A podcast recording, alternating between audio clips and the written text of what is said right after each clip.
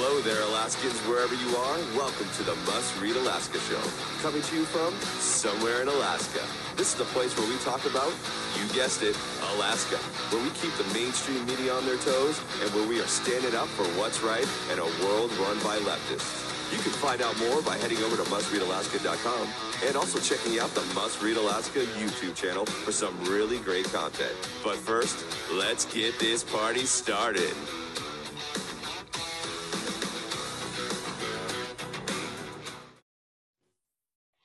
Hello, everyone. Welcome. This is the Must Read Alaska Show, the Friday edition.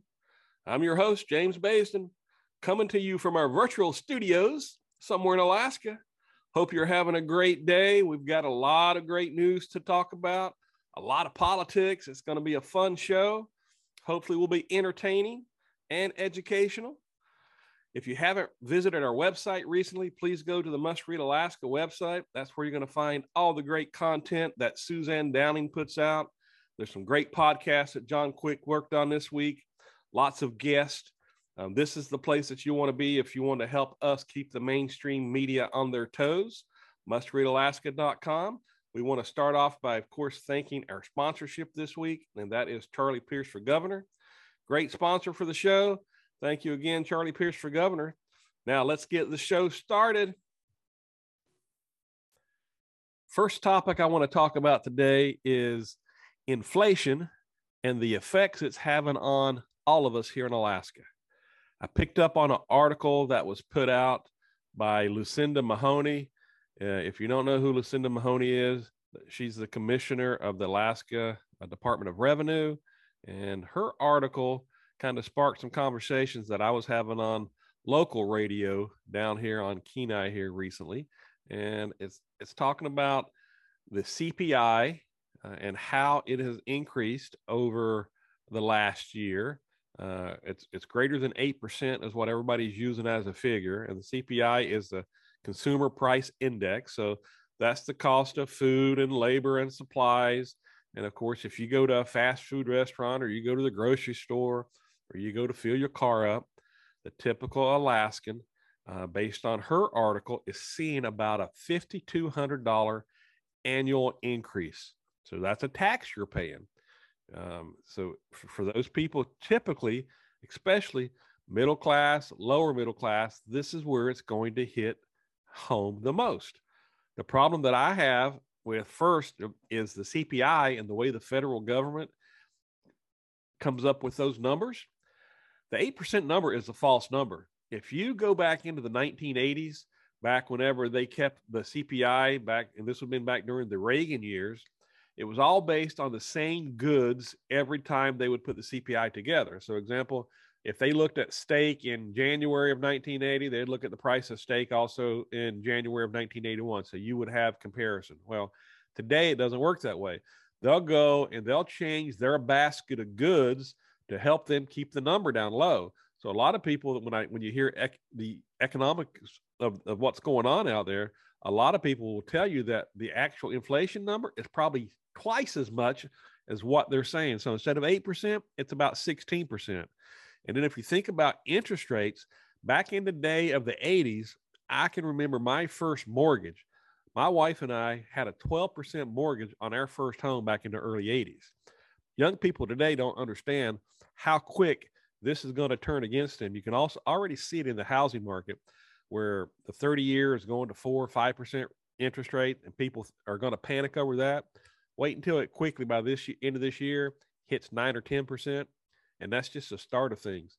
And this inflation, they used a term transitory to where they said it was only going to be temporary.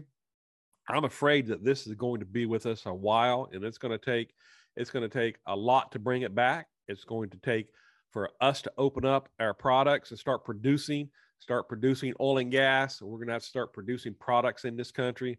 Look, we're printing more money than we than we have goods, of course, and it's the inflation numbers are being propped up, of course, by the feds putting money out there to pay off their debt that they're holding, and it's going to continue to increase because there's no way that they're going to be able to bring the interest rates up to the level that they need to to to catch up with this inflation number to balance this because they'll wreck the market. So there's there's a lot of worry going on right now in this country, and it's affecting our state. And you bring that back to to our state and what's going on in Juneau. Now that we have increased barrel of oil to what 100 to 110 dollars a barrel right now, and it's going to increase, which is a positive for Alaskans because we make more money off that. But what does that happen? What does that affect Juneau? Juneau will spend more money this year. They won't pay off the debt that they need to. They won't pay off the loans that they have. Uh, they won't. They won't put money back into the CBR the way they should. So they're going to spend more money, and they're going to continue to battle over the permanent fund uh, and the amount that they want to give you. And they're going to battle over the amount that they call, whether they call it a PFD or they call it an energy refund. And they need to get that that fixed to where they only only probably are doing about a 50-50 dividend uh, this year and next year but but those savings it needs to go back into our budget reserve we don't need to spend more than we have because when this thing tumbles we're going to need to have savings to hopefully keep things in check over the next three or four years at a minimum. So inflation is a huge deal. Uh, the article that uh, the commissioner put out, I thought was interesting, and um, it's it's a conversation that I'm having with many people down here. Even as I work uh, in local government down here, it's one of the issues that I that I'm seeing right now when it comes to cost of living increases, uh, dealing with employees, and and how are we going to to have an effect to where we can help make employee keep employees whole but at the same time, we got to hurt taxpayers because we have to take more money from taxpayers to do that. And uh, that's going to be the double edged sword of this. So, at some point, what is going to be the tipping point and the balancing point to, to keep all this in play? Just my thoughts on inflation. Uh, I, uh, again, my opinion. I hope that, uh, I hope I'm wrong on some of these things, but I'm afraid I'm going to be right over time really good, really good article here on the Must Read Alaska website that one of uh, one of the guest contributors, Bruce Campbell, put out, and his prediction for the top four in the congressional special election. If everybody remembers, we've got a special election coming up June 11th. There are 48 candidates running for the replacement of Don Young, and this will be for the temporary seat that uh, will expire uh, in January. Of those 48 candidates, uh, Bruce goes through a lot of numbers and figures on how he gets to how many people he think will will vote this year, and just kind of running through the article. Again, must read Alaska, great place to go read it. But uh, he has uh, he has it broken down pretty good on what he thinks the turnout will be this year. Uh, if uh, if the mail-in ballot brings in 160,000 people to vote, uh, he expects 75,000 of those to, to, roughly to be Republicans and about 25,000 Democrats, and then all the other party affiliates to fill in after that. Uh, probably about 12,000 on the Alaska Independence Party. So, based on his numbers and how he sees it falling out, he his top four or five candidates. I'll read what he thinks will happen here, and of course, um, this may uh, uh, you may agree or, or disagree. Nick Begich, uh, he thinks could get about 28,000 candidates. Uh, he's the longest running candidate right now. He's got a great number of volunteer endorsements.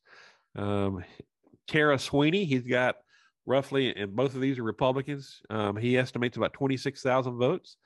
Uh, she has a strong rural vote and she will draw some D's as well as an N's and some eh, some U's to to her election.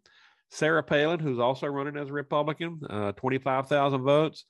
Uh, very, very strong draw of the N's and U's and fewer uh, already committed Republicans. And Josh Revak, um, he's going to get a lot of the uncommitted Republicans. Al Gross, the Democrat candidate, he doesn't think that he's going to make it into the top four when I did my top four, I I kind of thought that probably Al Gross would would end up as one of the top four because he does have a lot of money and the Democrats. I don't think they're going to split their votes uh, as much as the other ones. So I think that he would he will of course get a lot of the Democrat vote, but um, if if this falls out the way he he expects it, uh, the top four could be all Republicans. Again, this is this is interesting on how this jungle primary could could work out because you get to the end of this primary and you got the four top candidates. You may not have a Democrat or you may not have an Alaska Independence Party who are who are major party candidates too. So that's kind of that's kind of interesting to me. So eh, for all those people who supported the 50% of the people who supported this this new ranked choice voting system that we got, there's going to be parties once we get through the primary and into the general election there's going to be parties that aren't going to be represented. So I don't know if they thought this through as well as they should have. Um, if I was one of those parties, that would upset me that I'm not going to have anybody in the general election. But uh, you know what? Sometimes uh, payback is is hell when it comes to these elections and what we what we voted for. And uh, this is going to be the first time that we see how ranked choice voting falls out, June 11th. Uh, it'll be interesting. We'll we'll have some more numbers uh, coming your way. Uh, but again, if you haven't had a chance, go to the Must Read Alaska website, re- read Bruce Campbell's uh, article. Great article, fun. He's got a lot of good good data in here. I enjoyed it, and I think you will too. So one of the stories that I continue to follow is the Elon Musk and the Twitter takeover, and where where we're at now with with watching the back and forth and the legal issues and the financing that's going to take place. Um, but this is one I I'm rooting for for Elon Musk. I hope that uh, that he can have some positive changes when it comes to social media, and we get that openness again to where you can hear both sides of it. He he made a comment this week that stated, you know what, if if the 10% on the far right or 10% on the far left are mad at you because you're allowing things to stand on social media, you're probably in the right place. And, and I agree with that. Um, it does look like he has secured funding um, for the for the bid for the takeover that he's submitted. The $46.5 million he has secured from three different sources, uh, 13 billion from Morgan Stanley, 12 and a half billion from other banks, and then 21 billion dollars from his from his own account, uh, which must be nice. Uh, he uh, he's working on it really hard. He made some he made some comments on Twitter, and I haven't been on Twitter in a while, but I am back on Twitter because I set my account up just so I can watch what he's doing. Uh, he says if our Twitter bid succeeds, we will defeat the spam bots or die trying. Which, uh, of course, that's one of the things that hurts social media is the amount of uh, bots that they have on there that can attack uh, attack the tweets. And and also he wants to authenticate and make sure that really it's it's humans that are that are making the tweets.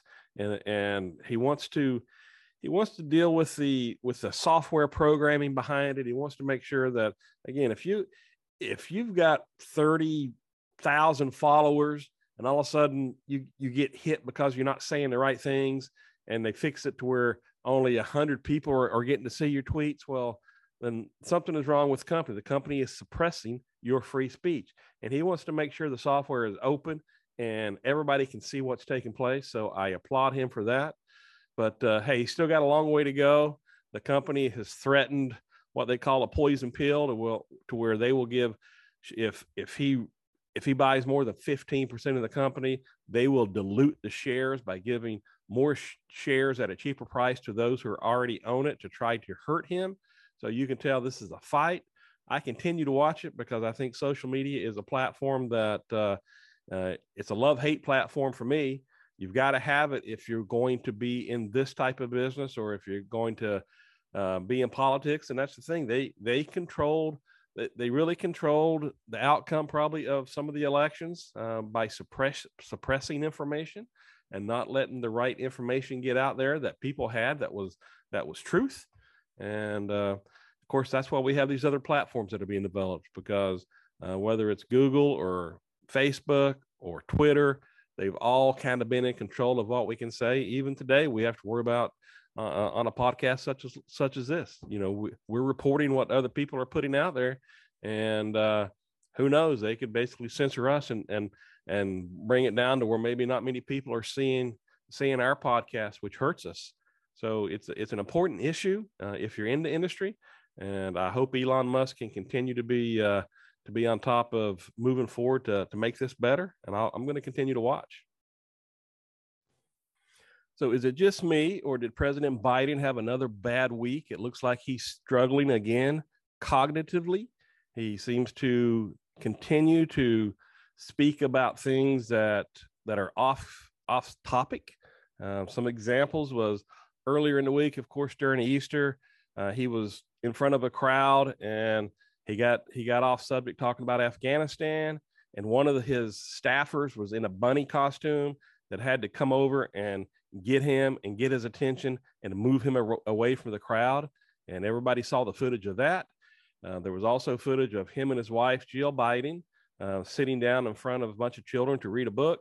And he got through one page of it, but it was just, it was kind of sad to watch because you could see the interactions that she had to have with him because they're all scared to death that he's going to he's going to get off topic and talk about things that uh, he shouldn't and they they have to come out every day now with something that they have to correct um, he was at an event in north carolina on stage to where when he got done speaking he turned from the podium and was shaking hands with with nobody was there. It was very strange to watch. And then he turned around towards the flag very confused. And any of us that have family members that have dealt dealt with this uh, whether you know grandparents or parents as they get older they start to decline. We can see that in front of our older president. It is happening in front of us.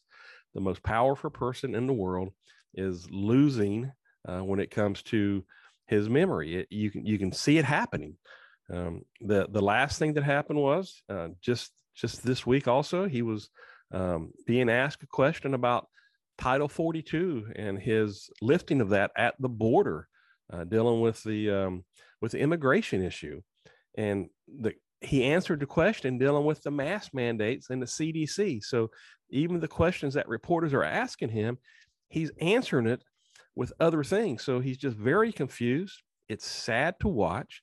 Uh, I know there's partisan politics involved here, no matter what side you're on, but this is sad. And all I can say is God bless America because this is going to be something that we're going to have to take seriously here. And he, he's announced that he's going to he wants to run for office again.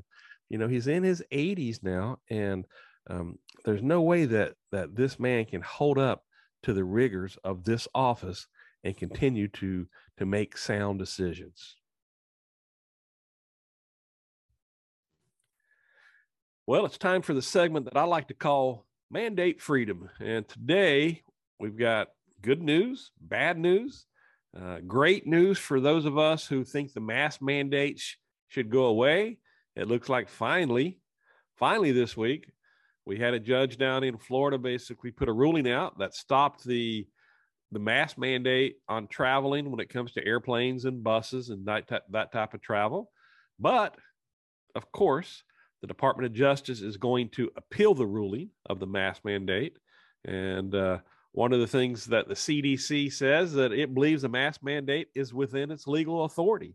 And I think most of us have lost uh, confidence in the CDC and it has become a political outlet of of whatever party is in the White House. And that's I, I could care less whether you're a Republican or Democrat. That's how the CDC is going to operate going forward.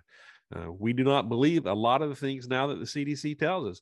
We know that masks, based on science, has not prevented anything when it comes to COVID. Um, it is it is it is ridiculous to continue to think of that everywhere that we go, we can go to huge events with hundred thousand people uh, at a concert or at a sporting event. Uh, we can go to an indoor basketball game that I attended recently down in Phoenix with 20 other thousand fans. But for some reason, when you go to the airport, they want you to mask up because that's the last piece of the controlling element that the federal government has. And the liberal side of, of the mask mandate issue, they do not want to release it. Uh, it is control.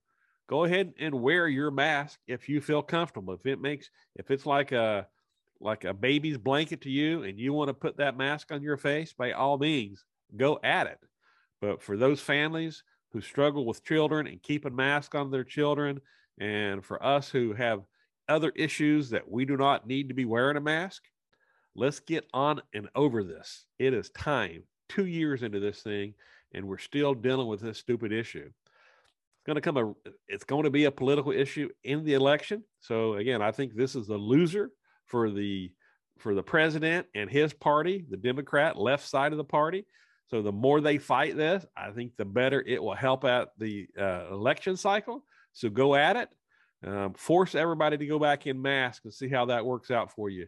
The time is coming to a to an end when we're going to see a massive movement in the political parties take place here, and the president is going to lose his authority quickly here this next year. So I think it is a lose effort for him if he continues to try this. And the CDC basically they only extended this things for two two weeks anyway, so they they should just they should have just let this die out, uh, but they can't. They don't have the ability to, and I think that works to um, the advantage of those of us who think that uh, it's time for a change in Washington. So this will probably help us. So one of the segments I like to have every week on the show is dealing with the Second Amendment, and there's two or three different uh, areas I want to talk about today, specifically dealing with some statistics I found. And I'm going to be referring to a website called thedailysignal.com. And it is a conservative website, but they have some, some great databases that you can go to and you can look at. Uh, one of the databases, for example, shows that in the past 90 days, how many incidents were uh, were involved with legal firearms to prevent crimes. And uh, throughout the United States, over the nice, last 90 days, 145 uh, crimes were prevented. And then you can look at you can you can narrow this thing down, and you can you can go back as far as you want to when it comes to the data. But they also had a um, had had a great uh, great commentary dealing with the Second Amendment saved these gun owners' lives in April. And it'll go through and it shows you all through the month of April legally some of the situations that took place in people's homes, people's businesses, carjackings, and how the gun owners who had the legal right to protect themselves used their handguns to protect their families from criminal events, uh, which could have harmed them uh, or killed them. So it's, but you don't see that kind of stuff on the news. Typically, you'll you'll see that a gun killed somebody or the they'll label a weapon as oh the military style weapon was used and the weapon did something. So they you you'll, you'll see the side of the news basically that talks about all the weapons that are used in the gangs and the illegal stuff but you never hardly ever hear about a homeowner or somebody who legally used a, a, weapon to protect themselves. So I like this information. And then one of the things they highlight, highlighted dealing with the Second Amendment is they how important the Second Amendment is to women. And you know, I've, I've never really divided it between men and women, and probably in today's world with uh, everything that's going on, whether you're a man or a woman, and you can't define define a woman. Uh, maybe, maybe that's not a that's not a good thing for the data Signal to do. But uh, they even went through uh, the last 10 incidents that involved women who legally had firearms that they had to use to protect themselves in situations and uh, it's just amazing when you go through the database and read all the defensive gun issues that took place. Good information. I'm, I'm a big proponent of the Second Amendment. The one dealing with women really caught my eye just because here in the in the month of June and July, I get to help out uh, with some training here at our our local range. We have a women on target class that basically was just pushed out on social media down here on the Kenai Peninsula and within hours it was filled up. So it just shows you the interest that women have in in learning how to protect themselves, and I get to participate uh, in that, and it's one of the uh, uh, it's a great opportunity. And if you you haven't done that, do a search for Women on Target. They have great classes out there and training, and I'm part of that, and, and it's one of the things that uh, that I love doing over the last couple years. As I wrap up the show today, I want to thank you for joining the Must Read Alaska show.